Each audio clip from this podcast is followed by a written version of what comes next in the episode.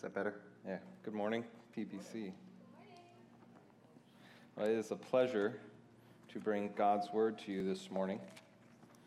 Um, spent this morning preparing to get up here and preach by trying to get this microphone fitted. Eli, if you're listening, brother, I understand. I understand your pain, uh, but it is all right. We got it done.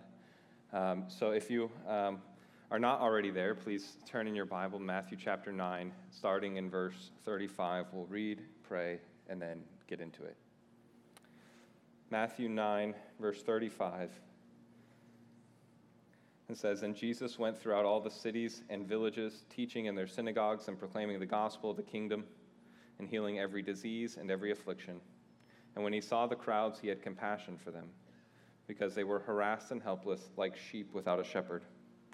Then he said to his disciples, The harvest is plentiful, but the laborers are few. Therefore, pray earnestly to the Lord of the harvest to send out laborers into his harvest. Would you join me in a word of prayer? Dear Heavenly Father, come before you and are just thankful for the church, for ordaining that the preached word of God be proclaimed from this pulpit every Sunday from now until you would have uh, us move on to other places, Lord, or you return. We thank you that the church is the most secure investment that we could make, that it is through your church and through your preaching of the word that you choose to regenerate hearts.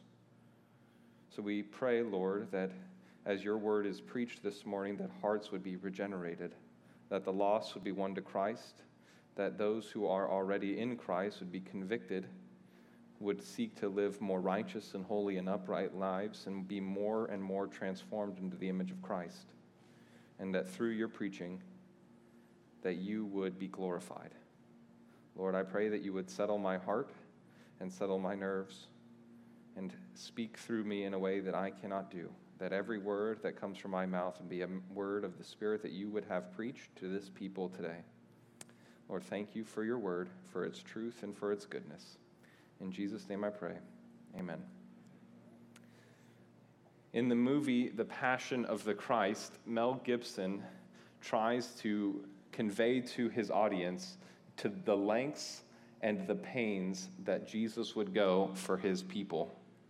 The movie is exceptionally graphic in its brutality, in the beatings, the whippings, the, the mockings, and the torture and eventual murder of Jesus. And it's a hard movie to watch. But at the end of that movie, if you're like me, you're kind of left asking one question Why? Why does Jesus go through that? Why does Jesus endure whippings and beatings and mockings? Why does Jesus endure the cross? What's the point? Surely the movie does convey the, compa- or the passion of Jesus and the resolve that he has to execute the Father's will, but it leaves us wondering why. And so, if you leave here this morning and you leave with anything, I hope you leave with this that everything Jesus does in his earthly ministry is the result of God's compassion for the lost and his desire to save them. And in order to understand this, I want us to see three truths. The first being why Jesus has compassion, how Jesus shows that compassion, and how Jesus spreads that compassion. So, the first, why Jesus has compassion. Now, in order to understand verses 35, 37, and 38, I believe we need to start with verse 36. It's kind of the main point of this section of verses and I think it's essential for us. But I think we need to ask a question. And the simple question is Does Jesus need to save sinners? Does God have to save sinners? Or could God satisfy his righteous requirements of justice and, and holiness and his, his wrath against sin without the cross? I think the answer to this is a resounding no, God doesn't need to save sinners he could satisfy his righteous requirements by justly sending every single one of us to an eternity in hell. but Christ doesn't. But God doesn't. So the answer to the question really is why does God choose to save sinners? Now, I think in Jesus we get a glimpse into the mind of God. See, when we, we talk about Jesus, we have to remember two things about Jesus. We have to remember that he is truly God and he is truly man. And so when we're, we're talking about Jesus' plan to save sinners, we have to view it with the whole view of Jesus in mind, that he is inseparably God and man from the moment of his incarnation forward. So in verse 36, when Matthew gives us a simple little statement that says, Jesus had compassion on them, we are getting a glimpse into the Godhead, into the mind of God, that Christ, who, who planned redemption in eternity past, now performing redemption in his humanity now, is compassionate. That the main reason that God chooses to save sinners is because of his compassion for the lost. So Jesus' compassion is motivated by two things. First, by who he is, and second, by who we are. So, who is Jesus? Well, in his nature, he is compassionate. He is immutably compassionate. Now, immutable is a big word. Um, use it at fellowship group and sound really smart. Um, but it's a big word, and all it really means is it's, he is unchangeable. Jesus, in his nature, is compassionate, and that nature is unchangeable. Jesus is compassionate, was always compassionate, and will always be compassionate to sinners. And we see that if we go back to the fall, we see that God promises an offspring to crush the devil after Adam and Eve sinned. He clothes Adam and Eve in animal skin he kicks them out of the garden so that they couldn't live forever in sin. And then in redemption, we see that Christ fulfills God's compassion for sinners. In Hebrews, we're told that there is no forgiveness without the shedding of blood. We see the fulfillment of God's promise to Eve in the garden of the offspring that would crush the serpent's head. And in Romans 5 8, we see that God shows his love for us and that while we were still sinners, Christ died for us.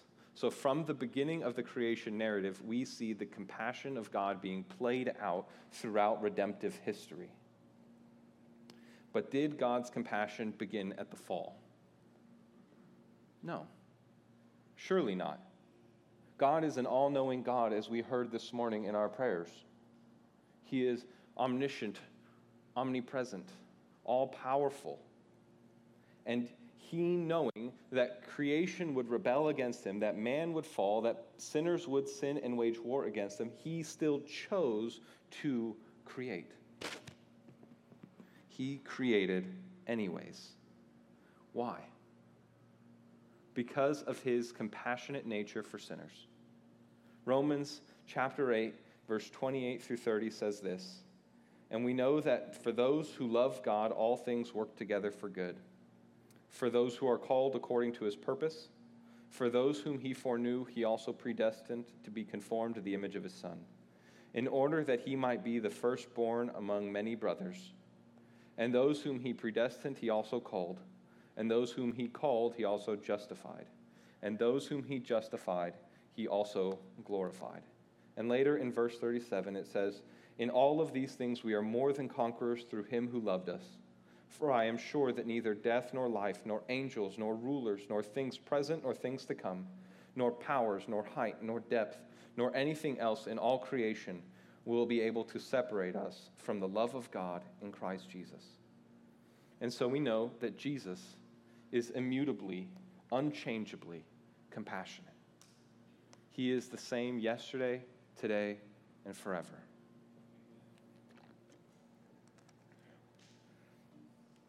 And yet, we also see in verse 36 that Jesus is immediately compassionate. Here we see Jesus in his humanity, and he shows us his wonderful heart. He doesn't, notice, notice what Matthew doesn't say. He doesn't say that Jesus saw the great crowds that were following, and he goes, Oh, great, more sinners, more broken people. It's going to be a long day of healing for me going to be, it's going to be a lot. No, it says that he healed every disease and every affliction. And Jesus turned and saw the crowds, and immediately he felt compassion. Immediate compassion from Jesus. The word in the Greek refers to the, the bowels or, or the intestines, a deep gut feeling. It was not just an emotional response of Jesus, it was physiological. I, I don't know if you can relate to this. I, I can, um, but it's not nearly for the pure motives that Jesus has. But sometimes uh, when I get anxious, I react physically to my emotions. Uh, sometimes my breathing picks up space, uh, pace. Sometimes I talk really, really fast. And if you hear me talking really fast uh, this morning, it's not because I'm uh, anxious too much. Um, but sometimes my, I sweat. Sometimes it's hard. Sometimes waves of anxiety come on me and my life seems to come crashing to a halt and I can't really function for a moment. That's what it's kind of like, except what Jesus feels is compassion. Jesus is brought to that same sort of physiological response for com- with compassion. He is driven to that by his compassionate love for sinners. He is immediately compassionate. And we see this playing out throughout all of scriptures. We remember in John, uh, in the death of Lazarus is described, and Jesus, knowing full well that he's about to raise Lazarus from the dead, it says that he was deeply moved in his spirit and greatly troubled. And then Jesus wept. Jesus wept. Or when Jesus was on the cross, and if ever there was a moment for him to be pitiful about his situation, to be down on himself, Jesus looks to his mother and to his disciple standing nearby, and he says to him, Woman, behold your son. And then he said to the disciple, Behold your mother. And from that hour, the disciple took her to his home and cared for her. We see Jesus' compassion is immediately directed outward at those he came to save and those whom he loves, lost and broken sinners like ourselves. John MacArthur describes Jesus' compassion as like this. He says, That sympathetic compassion is unique to Christianity because it is unique to Christianity's God. Hinduism is perhaps one of the most cruelly neglectful of all religious systems. Its caste system prohibits anyone from even touching those of an alien caste. Its treatment of the sick and dying is sometimes shocking and barbarous because providing them with help is thought to delay the process of karma and reincarnation. Brahmins, the Hindu priestly class, recognize no responsibility to care for the afflicted and downtrodden. Islam, whose history runs red with secular and religious bloodshed, cannot be expected to show much compassion either. The primary motive behind Buddhist benevolence is that the act may lay up merit. Christianity's compassion is unique because it's unique to Christianity's Jesus, because it's unique to our God. But why is his compassion necessary? Why do we need his compassion? And that's because Matthew also tells us the state of man. Look at me at the condition of man, who we are. Matthew tells us that they were helpless, harassed, like sheep without a shepherd. Sheep are defenseless creatures, not incredibly smart. Uh, they are followers and will blindly follow uh, people, anyone, um, even other animals. And I'm sure you've heard this story, but it's a good story that illustrates the nature of sheep. It was about in Istanbul, Turkey, where 1,500 sheep were grazing, and uh, one sheep jumped off a cliff, and another one saw it, and so it followed and jumped off a cliff, and another one, and another one, and another one. And eventually, there was 450 dead sheep at the bottom of this valley some of the sheep who jumped later were spared because they jumped onto a sizable, well cushioned pile.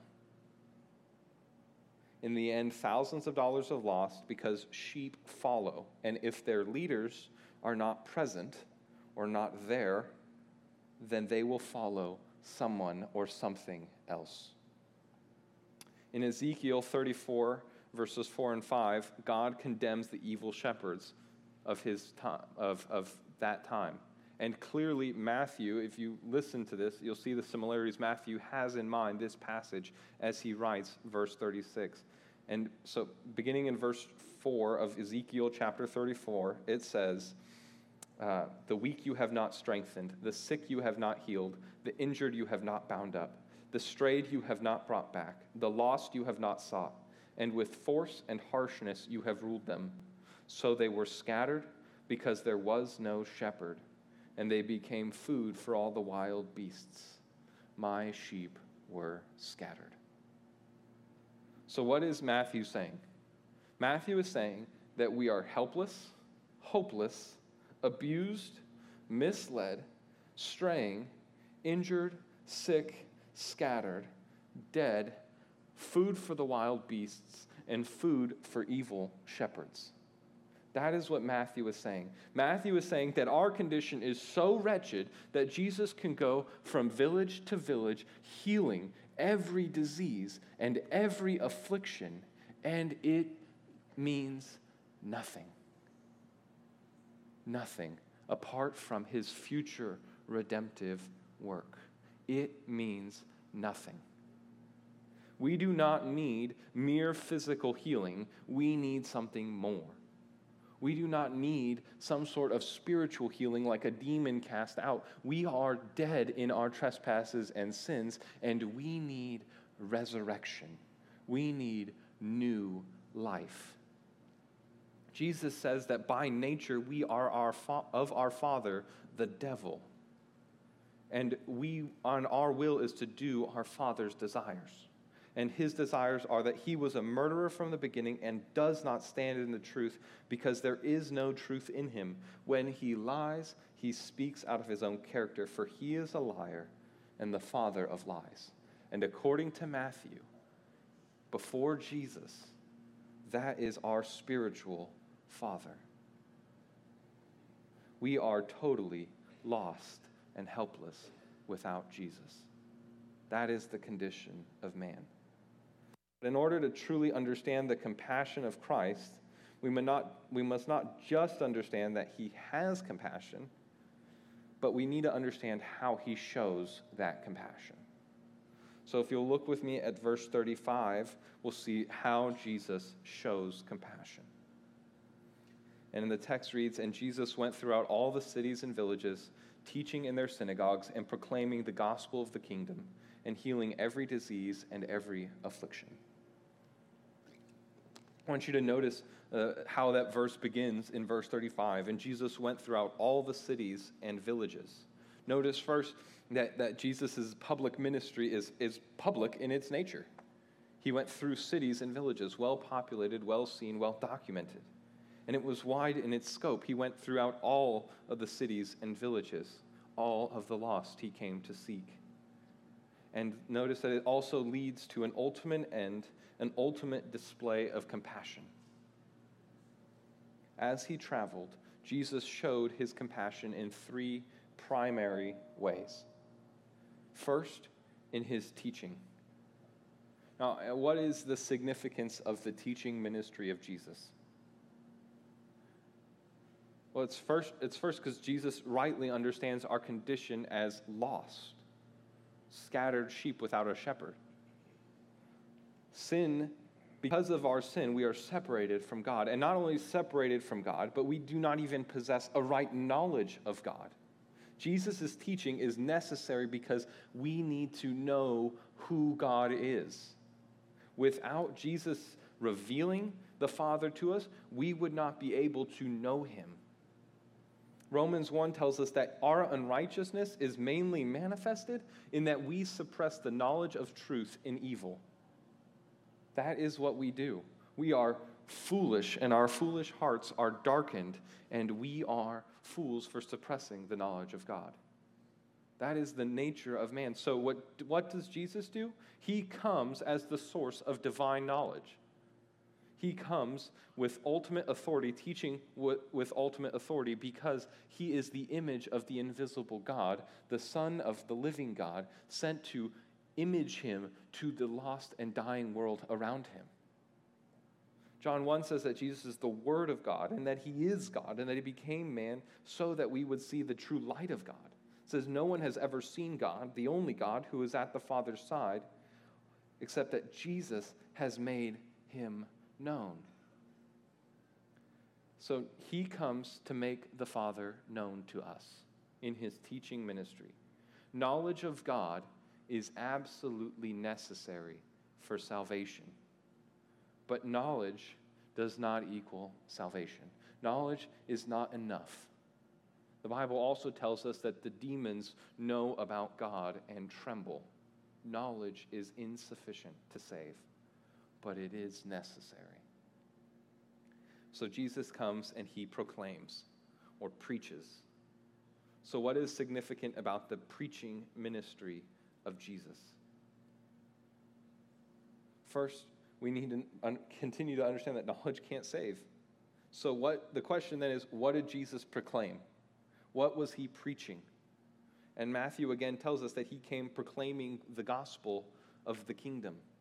Now, gospel is just simply the good news of the kingdom of God. Now, we in our wonderful American culture have often misinterpreted the word gospel. We sometimes think of the gospel as uh, as something that makes us happy or healthy, or maybe it'll prosper us in some way, make us wealthy, or make us better off, or, or maybe it's just going to fix all of our problems. Now, some of that's true, but it's not really the gospel. Jesus, when he's preaching the gospel, he's preaching looking forward to his ultimate sacrifice. The cross and the empty tomb. He's proclaiming that his kingdom, the kingdom of heaven, has broken through our world, the kingdom of earth, and it is here. That is what he is proclaiming. That he is the Christ, the Son of the living God. And, it, and he is saying that he is the way, he is the truth, and he is the life, and that no one comes to the Father except through him. Jesus is preaching that if you know him, you know his Father. Jesus says, I taught you about the Father, but only through him can you enter into his presence. Only through Jesus can you, co- can you come to him. And only through Jesus can your life be saved. That is the good news of the gospel that through Jesus Christ, we go from knowledge to a transformed heart that trusts in Christ for salvation we get knowledge of the Father, and then we get the good news of the gospel. So then we get to Jesus' healing ministry. We have to ask why, why, why does Jesus need a healing ministry if he's already preached the good news? Well, if, if I were to stand up here and tell you that I can save you from your sins, that would be a bold claim. And you would obviously, rightly, demand some sort of proof that I can do what I say I can do. I mean, if you're going to stake your eternal destiny on my words, you need evidence, right? And, and you would rightly demand that. And Jesus is claiming something that only can be claimed of God. So, does Jesus heal out of his compassion? Yes. But his healing ministry is never meant to stop at that moment, it's meant to point us forward to ultimate healing. It is meant to vindicate his ministry. In Isaiah 53, 4 and 5, it says that surely he has borne our griefs and carried our sorrows, and yet we esteemed him stricken, smitten by God, and afflicted. But he was pierced for our transgression, he was crushed for our iniquities. Upon him was the chastisement that brought us peace, and with his wounds we are healed. In order to fulfill that prophecy, to heal us by his wounds, Jesus must ultimately heal.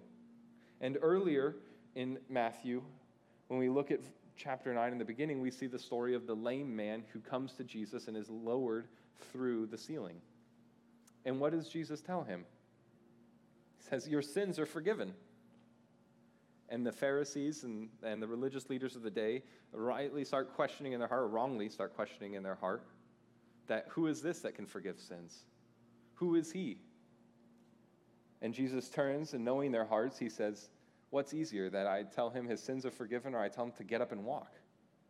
And then he says that you may know that the Son of Man has authority on earth to forgive sins. He tells him to rise and walk, and he does. So Jesus' healing ministry, he goes town to town, city to city, village to village, preaching, teaching, and healing, vindicating his ministry, vindicating who he is, and pointing forward to an ultimate spiritual healing that takes place at the cross and is secured by the empty tomb on the third day. That is why Jesus comes healing, pointing forward to the single offering for sin for all time.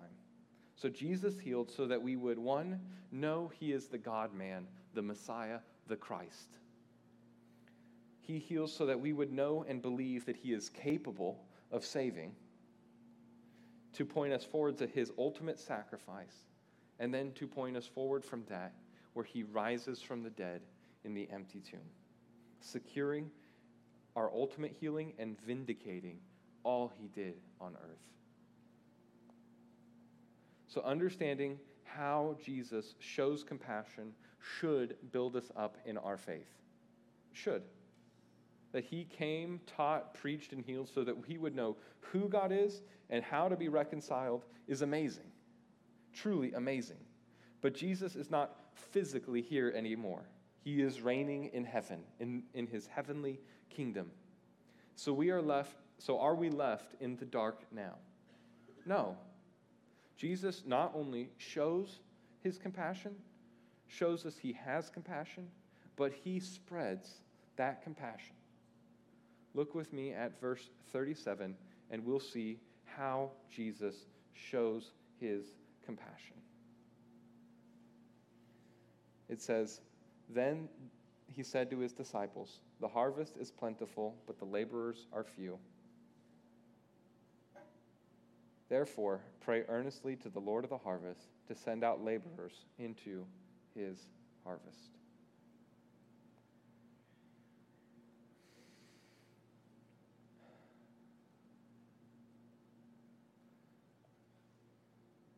We see Jesus' heart on full display in his teaching, preaching, and his healing. But now we see Jesus' humanity. We see him looking at the crowds and seeing it and seeing that the laborers are few. It's too much to be done by any one man. There is a monumental amount of people on this planet. The lost are, it's staggering. As, as Mike prayed, something like 3 billion people fall into the category of unreached. It's too many for us as a church. I mean, if we just think about how many people we know, even in Poquoson or in our hometown, that are lost or in Europe or Africa or the different tribes, the different tongues, and the different nations. And yet, Jesus commands us to go to share the gospel. And we might feel overwhelmed by this at first. We might. But Jesus also promises us the assurance of success. He doesn't invite us to go onto a mission that we can't complete, but promises us success in that mission. But he also invites us to see the urgency of that mission. So, in Jesus' metaphor, he describes it as a harvest. I think we need to ask what is the harvest? Now, uh, sometimes I think we kind of think about the harvest as this field that, that Jesus planted and um, and if we just go and we'll bring back good crops, um, and, and that's great, and that's all well and true mostly. But when we look at the whole of Scripture and we see the harvest metaphor used, what we see is it's a metaphor for the judgment of God. The harvest continually throughout Scriptures is used to depict the final judgment of God on sinners, on this earth, and on all people. So in Matthew 13, Jesus tells us a parable. he tells us a parable about a master who sends, who plants seeds in, in this field, right? And then in the night, there is a, an evil one who comes and plants wicked seeds in the same field. And the servants of the master come to the master and say, Master, look what has happened, how horrible this is. What should we do? Should we go and gather up the evil seeds that have been planted? And should we, we take them out, eh, take them out from the field? And the master turns to his, his servants and he says, No, no. Wait for them to be fully grown before you separate the weeds from the good crops. Because if they're not fully grown, you might accidentally grab some of the good seeds, some of the good crops, and burn them in the fire with the evil crops. Now, now what's, what's the point? Well, Jesus, Jesus tells us later in Matthew 13, he explains the point of the parable, and he says that the good sower is the Son of Man, the field is the kingdom of earth, the evil one is the devil, and the good seed is the righteous, the righteous who by faith put their trust in Christ, and the unrighteous are the evil seed, and the gathering is the end of days judgment. And the fire that w- the wicked seed will be sent to, to be burned, is the eternal unquenchable fire of hell, where there is weeping and gnashing of teeth, where their worm doesn't die. That is the harvest. And Jesus says he will gather the good crops into his barn at that day. So, why does Jesus use this analogy? It's because he wants us to see the urgency of the harvest so we will understand his urgency. Again, MacArthur is exceptionally helpful. He says, Our Lord, however, knew the tragedy and anguish of a destiny of unquenchable fire, where their worm doesn't die and the fire is not quenched. And it grieved his heart that even one person should be there, because it is not his will that any should perish. So, what are we to do? Again, Jesus tells us in verse 38, he says, Therefore, pray earnestly to the Lord of the harvest to send out laborers into his harvest. And this has huge implications for us, but first we need to notice our responsibility. Our responsibility is what we are to do. We are to pray and pray earnestly to the Lord of the harvest. It is his harvest, and we are to pray to him fervently for the lost in our schools, friends, families, towns, cities, nation, in the, for the world. We are to pray that laborers would be sent from this place and from around the world with the good news of the gospel to those who are unreached, who do not believe in Jesus Christ. But secondly, we are also, we ought to be willing to go. If you're sitting in this room and you're a believer in Jesus Christ, if you've put your faith in Him and your trust in Him, it's because somebody prayed for you. Somebody prayed for a laborer to be sent into the harvest for you. Okay? And then somebody took the gospel message, brought it from where, from where they were, and brought it to you. Somebody went into the harvest for you. If, if that happened for us, we should be willing to take that gospel message to others. We should not just be willing to pray, but we should also be willing to go if the Lord would have us go. That should be our motivation, the why we should go. Because we know that the judgment of God is coming. We know that God has promised us success, that he has ordained our proclaiming of the gospel. In Romans, it says that, that everyone who calls on the name of the Lord will be saved, but in order for them to call, when they haven't believed, they need somebody to proclaim. It says, How are they to hear without someone proclaiming? And how are they to proclaim unless they are sent? As it is written, How beautiful are the feet of those who proclaim the good news of the gospel. Again, if we do not go, how will they hear? So we must pray, we must respond, and we must go. But we can have confidence because Jesus promises us assurance. Who is the Lord of the harvest? God. It's His harvest. Who can save the lost? God can. Who sends the laborers? God does. Can we recognize the good crop from the evil, those who will and won't put their faith in Jesus Christ? No, we can't. Do we have any power on our own to save sinners? Can we create any argument good enough to change the heart? No, we can't. So our prayers should be as Augustine prayed Grant what thou command, and command what thou wilt. God is in control, and it is not up to us. And Jesus affirms this. He says, No one can come to me unless the Father who sent me draws him. This makes Christianity totally unique. We don't go into the world domineering and convincing people with lofty arguments and force that they need to believe in Jesus. We go with the gospel message, trusting that God, in through his gospel, will save sinners, will take them from lost to leader, will take them from unregenerate, unrighteous to regenerate, righteous persons before the throne of God.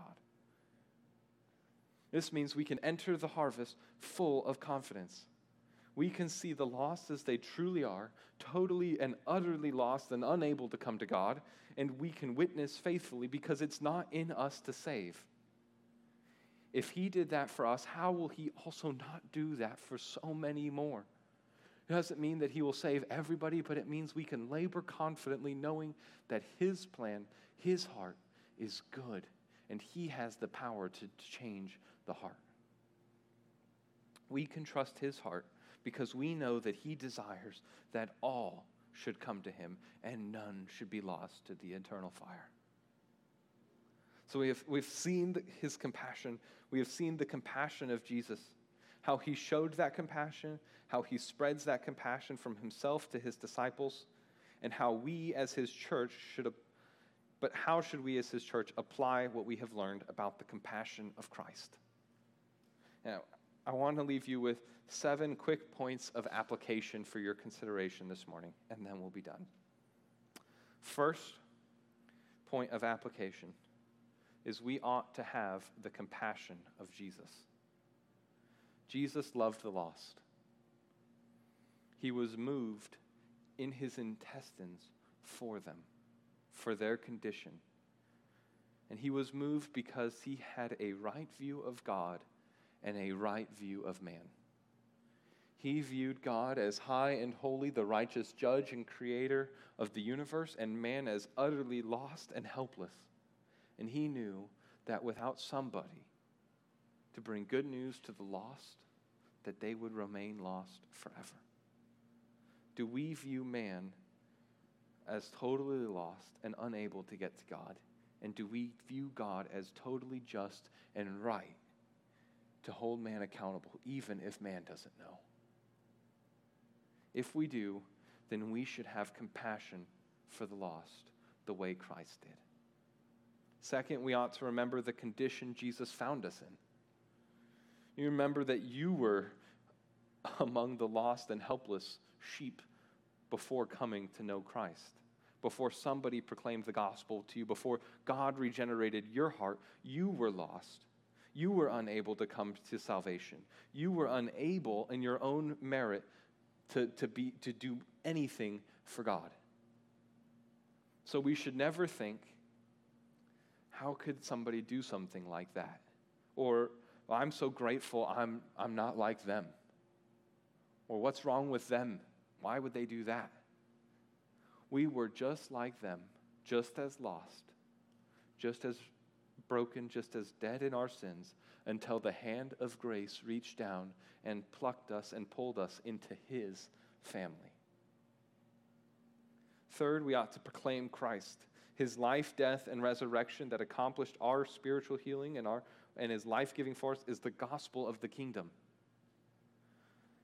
It is the power of God unto salvation. There is no gimmick, gimmick or, or eloquent speech that we can master that can save sinners from judgment. It is only the gospel of Christ. Only Jesus can win souls. Only by understanding that, that God is the creator and judge of the universe, and that man sinned and rebelled and is in a state of separation from God. And only by putting our faith in the perfect life, death, and resurrection of Christ that paid the penalty for sins, that was a substitutionary death on the cross for us, for those who believe by faith in Jesus and repent of their sins and turn away from them, can any be saved by trusting in Jesus and repenting of their sins. That is the gospel. That is what we must proclaim and preach to the lost and dying world around us. Fourth, we ought to pray. If it's God's harvest, we ought to trust Him for the laborers and for the harvest. God has not designed us to be church builders. We are simply to be faithful. He says He will build His church, not us, He will. He's the Lord of the harvest. He knows who He's called, He knows who He has predestined to be conformed to the image of His Son. Our prayers then should just be regular and persistent, since only He can bring people to faith. All of our evangelism should start and stop with God. Are you praying for the lost in your life, in your families, in your schools, in your job sites, in your cities, in your places of business? Are you praying for their salvation? And are you praying for laborers to go into the harvest? And fifth, we ought to be willing to go. Notice chapter 10, if you read just a little bit forward, you'll see that the disciples are, after this passage, are mobilized to go into the world, to go to the lost. It's no coincidence that right after Jesus tells us to pray for the harvest and to the Lord of the harvest, that he then sends his disciples into the harvest. It is no accident. The disciples go. We should follow that example. We should be willing to go. We ought to be willing to bring the gospel to the lost. We are not meant to be gospel cul de sacs, but gospel thoroughfares. And six, we ought to praise God for salvation. It is His, and we do nothing to affect it. He, he alone gets the glory. This should be true when we remember our own salvation and when we see others won to the Lord. If only God can save, then only God deserves the credit and the glory for saving sinners. So when we see more people brought into the church, more people give their lives to Christ, more people saved from their sins, we should not think we've figured something out here at PBC or we've figured something out in our own lives or we're so good at evangelism or preaching the gospel. We should give all of the praise and credit and glory to God because He is working to save sinners through that gospel. Every new creature in Christ is a miraculous work of the Spirit, and God deserves credit and glory for that. And then lastly, we can have assurance if we were in the harvest, but God brought us out. If you're like me, you often feel like, like maybe you don't have the Spirit working in your heart. Or maybe you feel like you, the task that God would have called you to is too overwhelming, and you doubt. And you doubt, and you doubt. And before you know it, it's not just doubt, it's anxiety and daily wrestling with the knowledge of whether or not you're saved. Maybe after that doubt comes paralyzing and crippling depression because you just can't be sure and you believe that God is sovereign to choose and you just think maybe He didn't choose me. But you can have assurance. You can have assurance. Can I just tell you that God loves sinners? He is moved with compassion for them.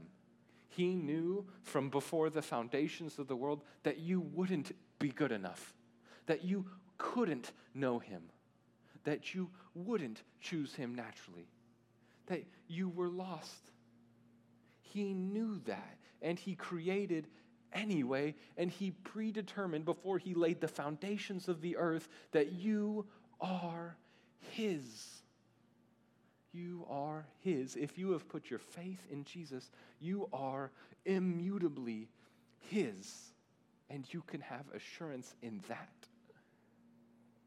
There is nothing that could ever cause you to lose your salvation, and there is nothing that could ever make you stop believing in Him. Because it, the power to believe does not come from you, but it comes from Him who is so much greater, so much more powerful. So remember this that no power of hell, no scheme of man can ever pluck us from his hand. Would you pray with me?